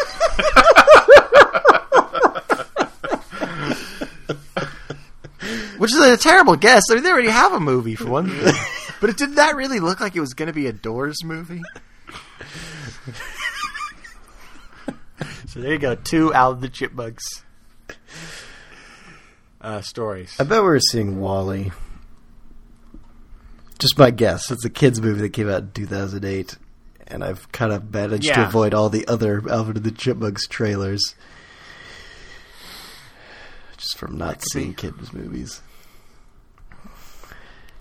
Uh, anywho, number three. Number three. Number three. Oh my god, the pressure. My number three is a movie I don't know much about, but it sounds pretty neat, and that's Tomorrowland. Really? I believe that comes out. Let me open the Wikipedia so I don't remember anything. got it. Got George Clooney, That right? comes. Yeah, it's George Clooney. Comes out in May. Brad Bird. Uh, and I guess it's based off the Disneyland attraction. I'm not sure to what extent. Uh, the trailer just kind of had a girl with like a was it a magic ring or something? It's been a while since I saw it, but it sounded interesting, and it's got a lot of people involved that I like. George Clooney, Brad Bird, Damon Lindelof co-wrote the script, so I assume it's very. I guess it's probably not that cerebral, but it you know it's probably more clever than you'd you know you usually expect a movie like this to be something called Tomorrowland, based off of a ride. I mean, has Brad Bird done a bad movie? I don't think He so. hasn't done that many movies, but uh, yeah, But they've all been they've all been great, track right? record's good. Yeah. Track record's good, and for some reason, I like the fact that this movie was originally called 1952, which makes me think it'll kind of have a, a retro approach to its uh, its technological world. You know, maybe like a kind of weird 50s version of sci-fi, and that sounds really neat. I think there's like a robot girl character in this, but I having trouble finding that information now. Hey, George Clooney as a grizzled inventor. Grizzled, you Mm-hmm. say? Grizzled. That is what I said. And I think Hugh Laurie is the bad guy. Is he also Be interesting. grizzled? It does not it does not say whether or not he's grizzled. It, you would think so. Just two grizzled guys facing off.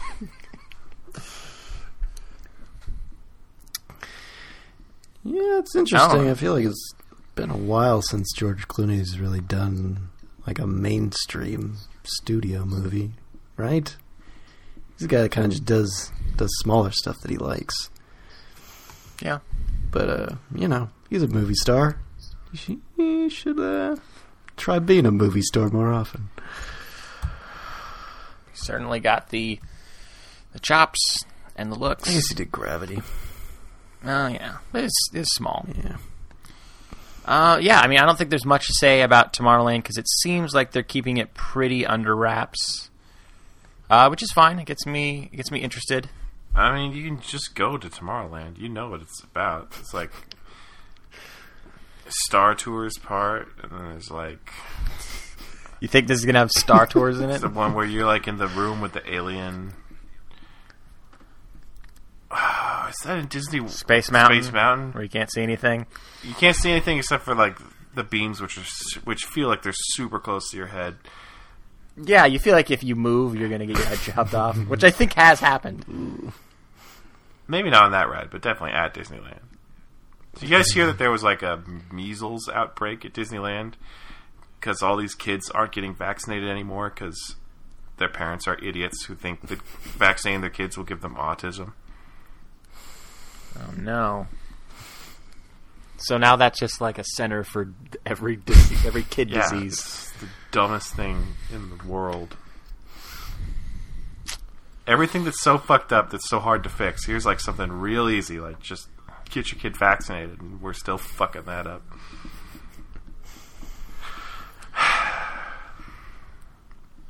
At least bad. we still got Sunny D.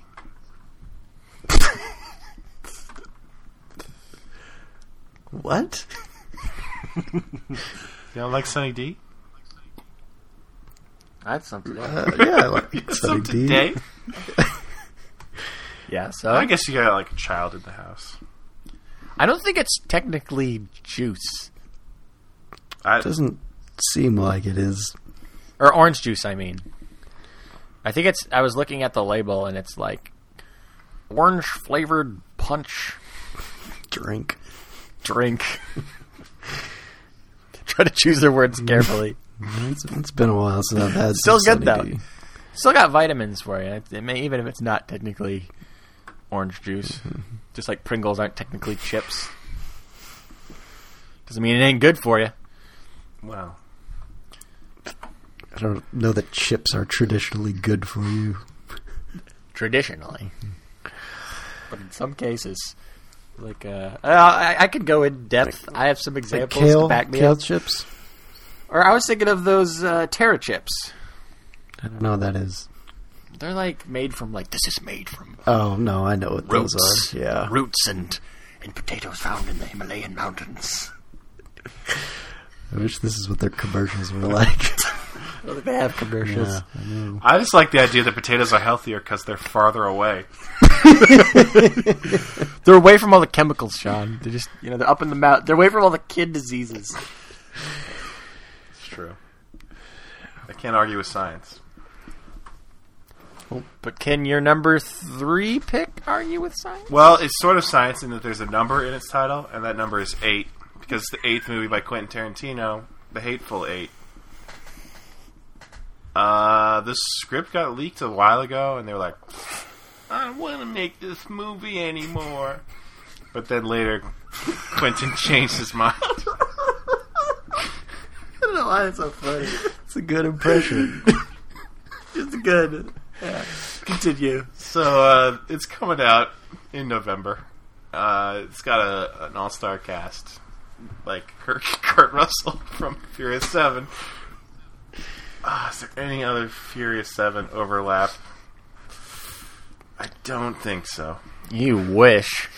Jennifer Jason Lee might show up in a Furious movie at some point, That's like someone's mom. or whatever. Yeah, I don't know much about this, except that the poster has horses on it. That looks cool. Uh, like,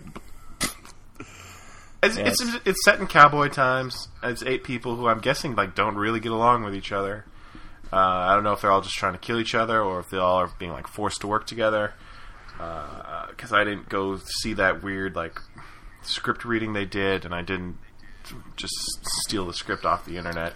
No. So uh, I'm. I read. I read part of it. Oh no! They made it available. I'm part of the problem. I can tell you though that I read the first five pages and it was really good. There you go. The opening scene was great. I think Samuel Jackson's kind of the main character, from what I got from the script. Him and Kurt Russell seem to be the leads mostly, and that's awesome. Like, when's the last time Samuel Jackson starred in a movie? Like, as the main character, if he is. Lakeview Terrace. Lakeview a few tears. Yeah, that's good. See, so it works. It's been a while. Yeah, like I'm looking at the actual. The cast is pretty old except for Channing Tatum. Everyone else is in their fifties at least. Well, I don't know. Walton Goggins probably in his forties. Yeah. I have a funny cast related story to Hateful Okay. Eight.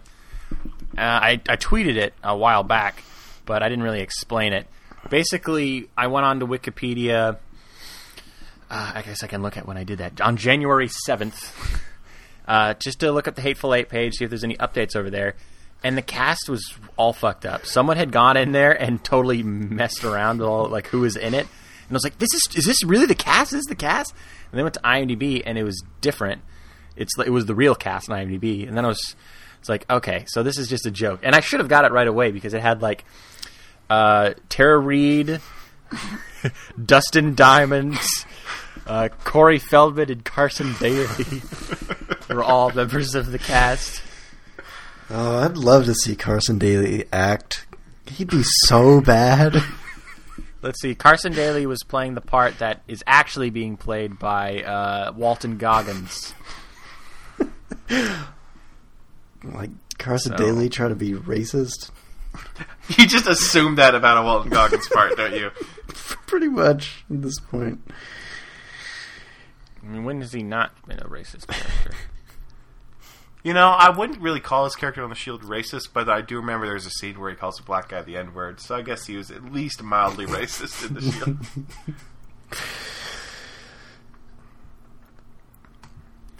But yeah, Sean, I'm with you on this one. This sounds promising.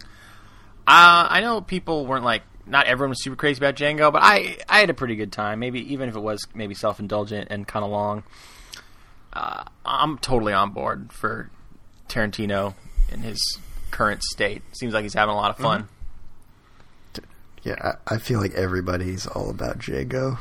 I'm the only one. Maybe you're just thinking of me with your. I'm mixed- probably just thinking of Yeah. you. Yeah, because I really like Django. I had a lot of fun with it.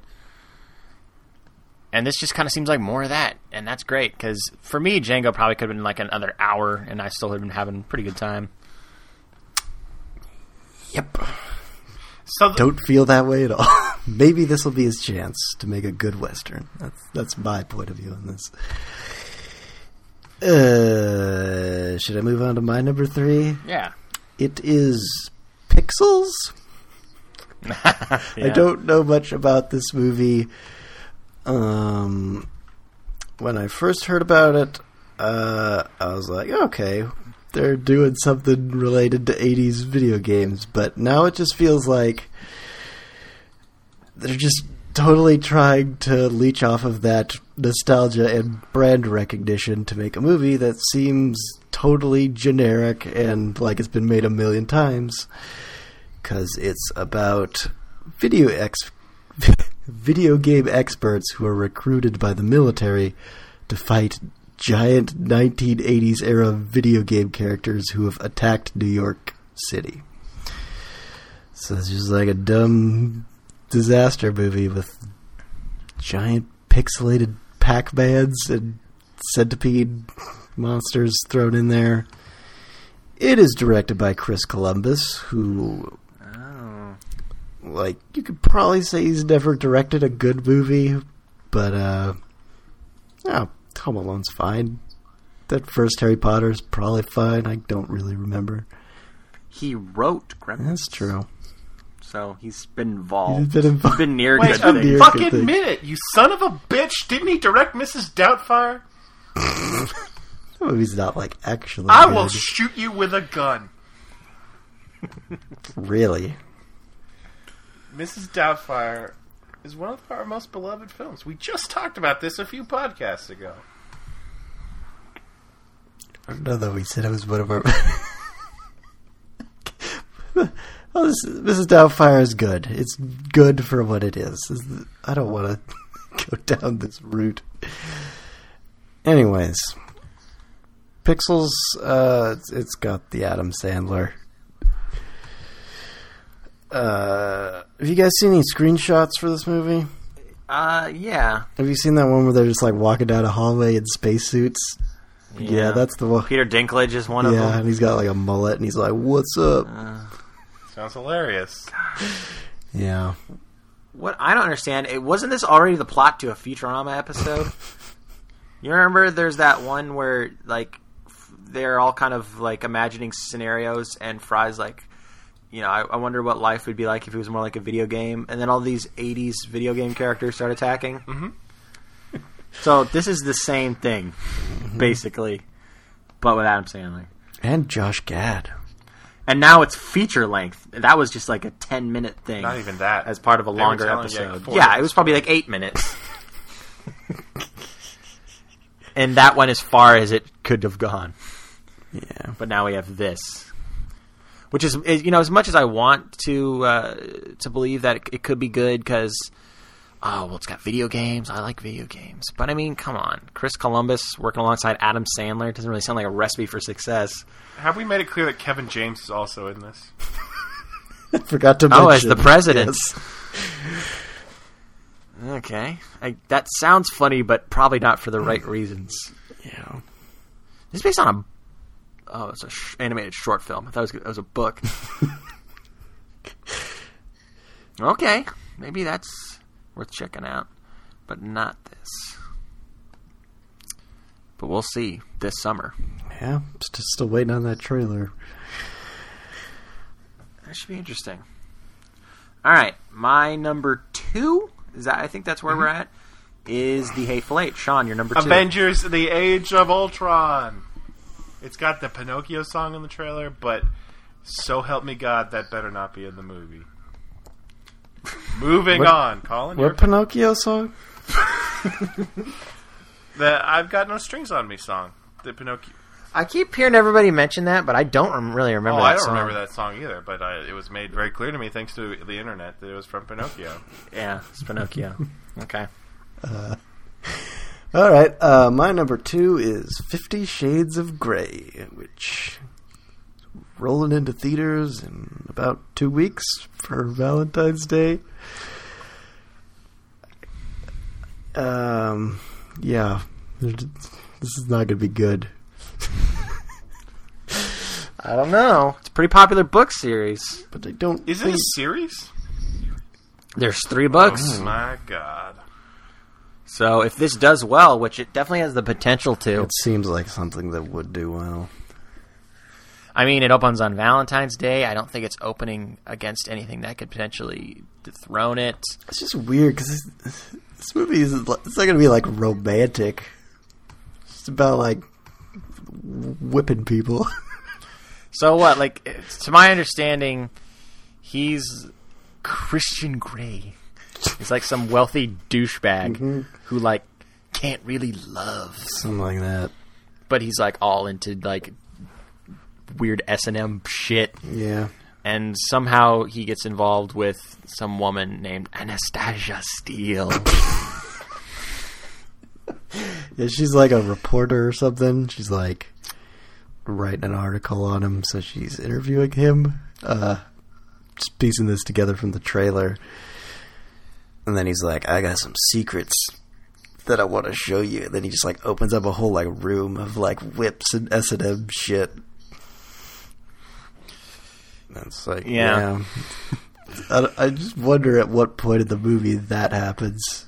Are we just gonna have like a bunch of incredibly like tame S and M scenes? I don't know.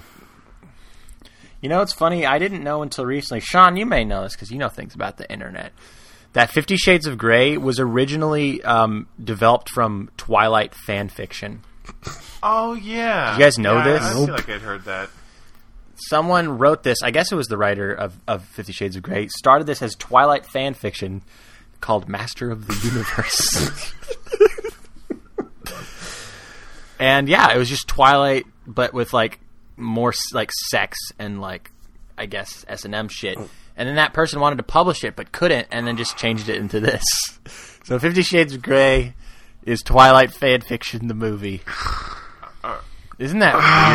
I wonder if it was one of those fan fictions where you like write yourself into the story, where like the author of this like wrote herself like meeting, like I don't know Taylor Lautner or whoever, and then like letting him tie her up and stuff, just because that just like really got her off just to think about that, or if this was a more literary effort than that. I don't know, but it's funny to think about how like oh well, Twilight's finally done, yet somehow it lives on in like a series that seems even worse. The thing I just don't like to think about is like, you know, on Valentine's Day, there's going to be at least several lonely dudes that go to this movie and possibly jerk off in the theater. Why Isn't that the, I, was, I didn't think I didn't think that's the direction you were going in. With that. Yeah, it's not the. I mean, the narrative about the book was that like stay-at-home moms were like getting off on it. Not, yeah, but not I just feel lonely like dudes. That dude's, but I get it. It's like those kind of there dudes are that those like, lonely guys that go to movies alone. I feel like there are going to be, got to be some of them out there that are like, I guess this is what I'm going to see. But they're also like those dudes that don't know that like pornography exists, so they're just like, "Oh, the blurred lines music video is so hot." Gonna play a solo game of uh, Rock'em Sock'em Robots. Never heard anyone say that actually. Ew. But I'm what I'm worried about. I mean, I don't really know much about the series, and I think it ends on a good note. I'm going to assume that People will die. I guess that's a good note for people who don't like the sound of this. But I mean, like, he, she teaches him to love. I assume is. I don't know. Maybe that's not how it ends. But oh, I'm gonna it's- assume that's that's, kind how of the plot ends. of Secretary, isn't it? That Maggie Gyllenhaal movie. Yeah, you're right. Here, I'm going to go and find out how this ends, so we can f- we can see the arc of this. Because what I'm worried about is if this most this first movie is mostly him being a douche, that couples are going to go to this, or like maybe some people are like, I want to be with a douchebag like this guy. You know, like if it's going to be a bad influence on relationships. Like, maybe I should. Where's my Christian? Maybe Grey? I should smack my girlfriend around in the bedroom a little more. Shades Gray party. uh, yeah, so let's uh, let's find out how these end. What's the what are the other ones called? Fifty Shades Freed is the third one. That's a weird name. So they didn't just keep the gray thing as their naming gimmick. They went with Fifty Shades as their. Nothing the series did was graceful. Clearly, Because he could have just done the next It one sounds- like in a gray area, and that's like kind of sexy, maybe. But nope. It sounds like the uh, mo- the s- series ends with them like getting married and they're happy. Yeah, figures. I'm.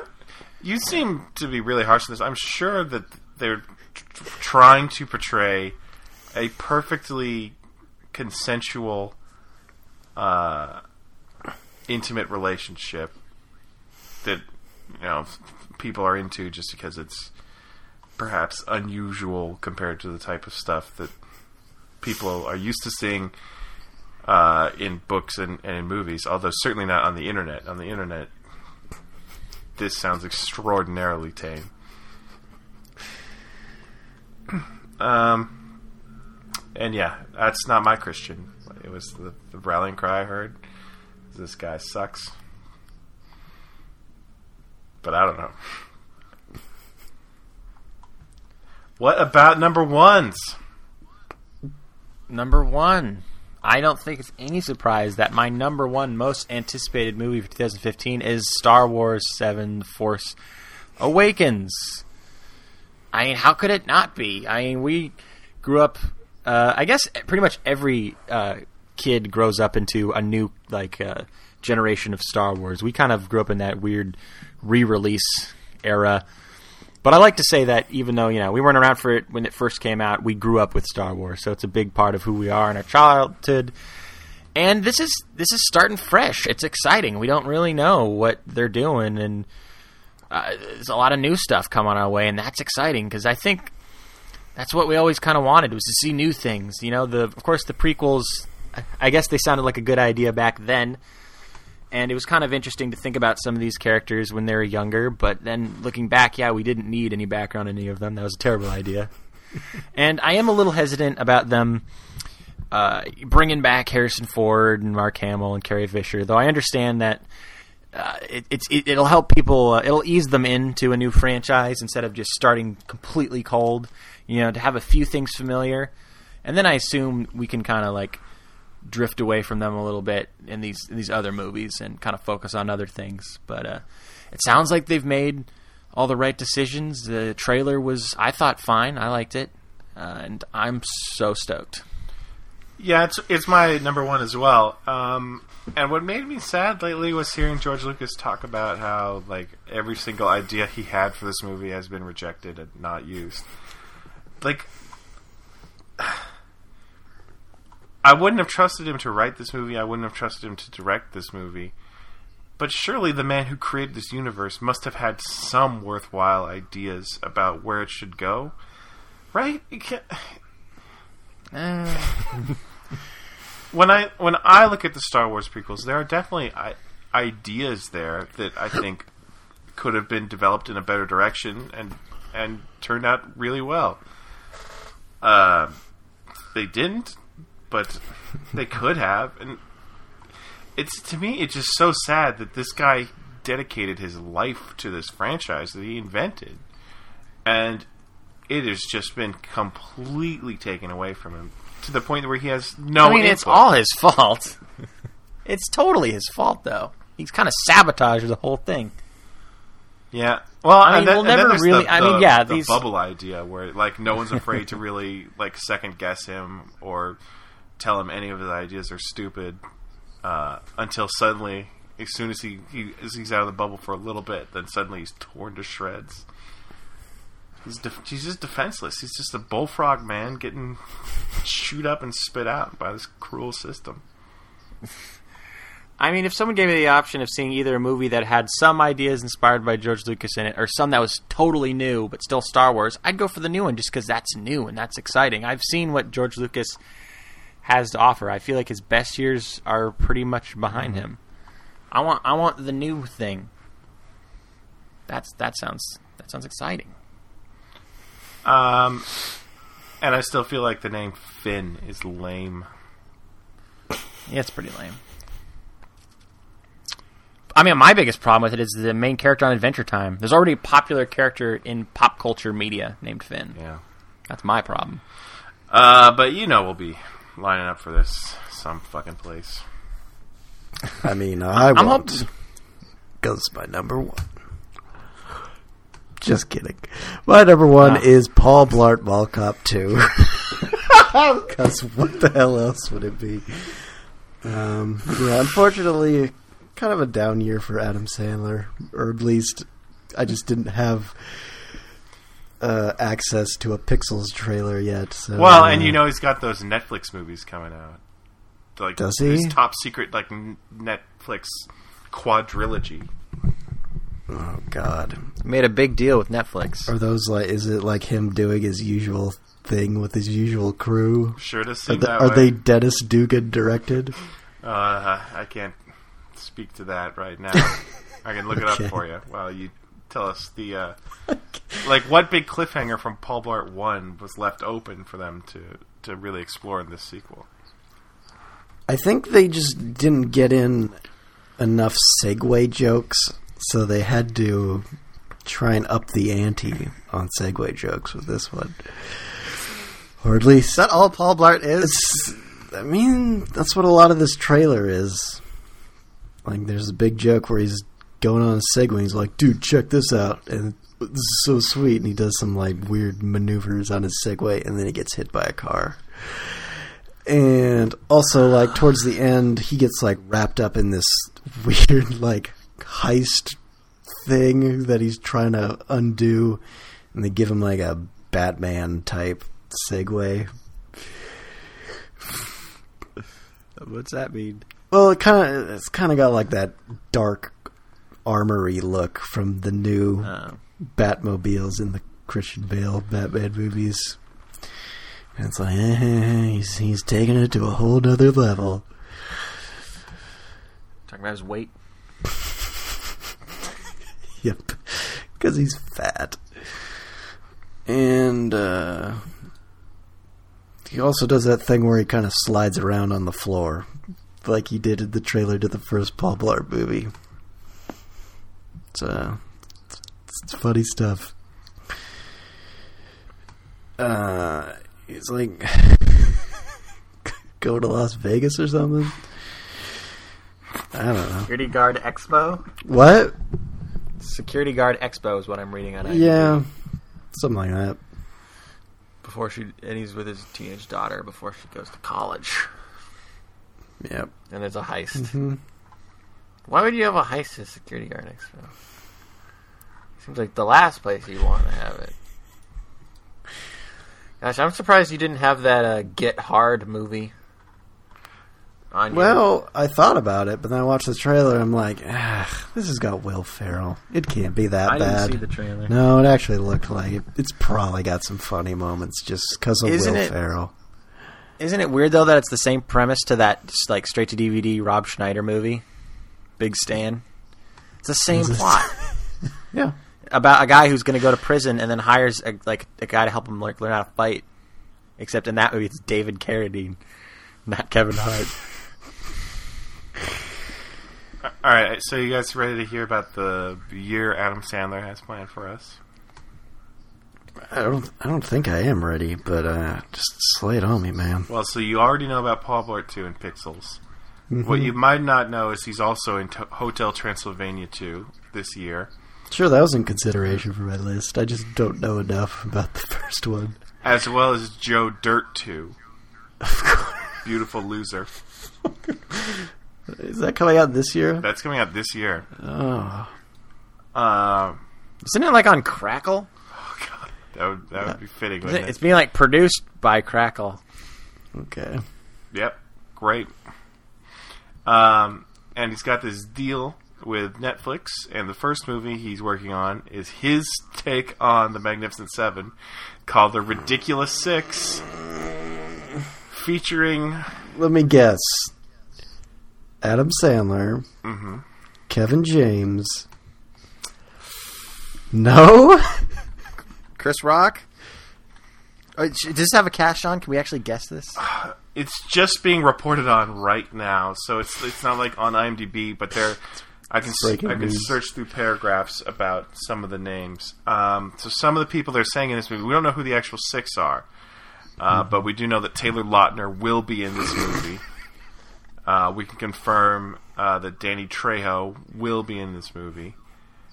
Um, let's see: Steve Buscemi, Rob Schneider, Dan Aykroyd. Will Forte, Nick Swardson, of course, Terry Crews, because he'll just do whatever. Jon Lovitz, Vanilla Ice, How Luke. Wilson, Steve Zahn, Chris Parnell, Whitney Cummings. Basically, just anyone Adam Sandler's ever met. this is a weird cast. Norm Macdonald there too. Uh, it's hard to say, but uh, what I can tell you is that this movie is about Adam Sandler being um, adopted into a Native American tribe.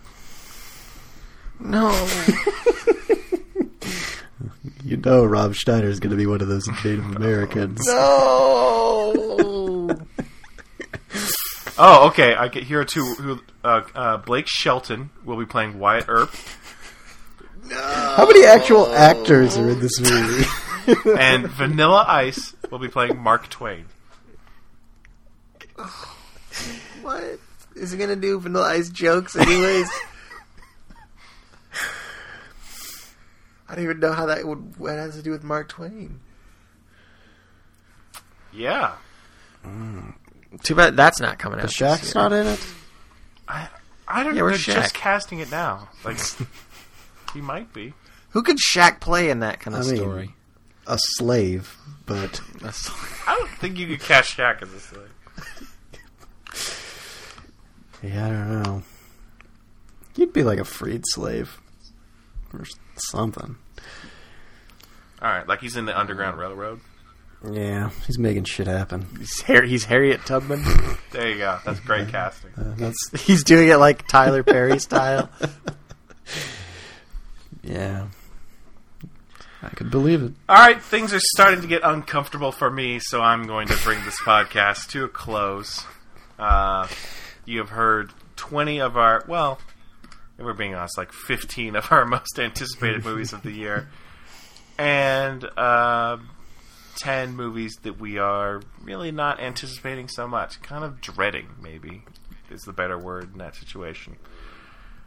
Um, it'll be fun for you to kind of keep track of how we do with seeing these movies and liking them and disliking them, or uh, with the other movies. Like if we end up seeing them, wouldn't that be funny? Wouldn't that be hilarious? Um, there's only one way to find out, and that's to go to mildlypleased.com or subscribe to Mildly Pleased on iTunes. Uh, there's always a chance we'll do a uh, some kind of movie or a good movie, bad movie, or uh, something where we talk about these or if we are so ashamed of them we don't have anything to say, you can email us at t3 at mildlypleased.com for a very personal, private correspondence. I have that email account on my iPhone, and I, it gets pinged every once in a while. That's just telling me it's deleting an old message. It's really sad. Thanks for listening. Um, we'll see you hopefully with Nancy uh, next week. Yeah, yeah.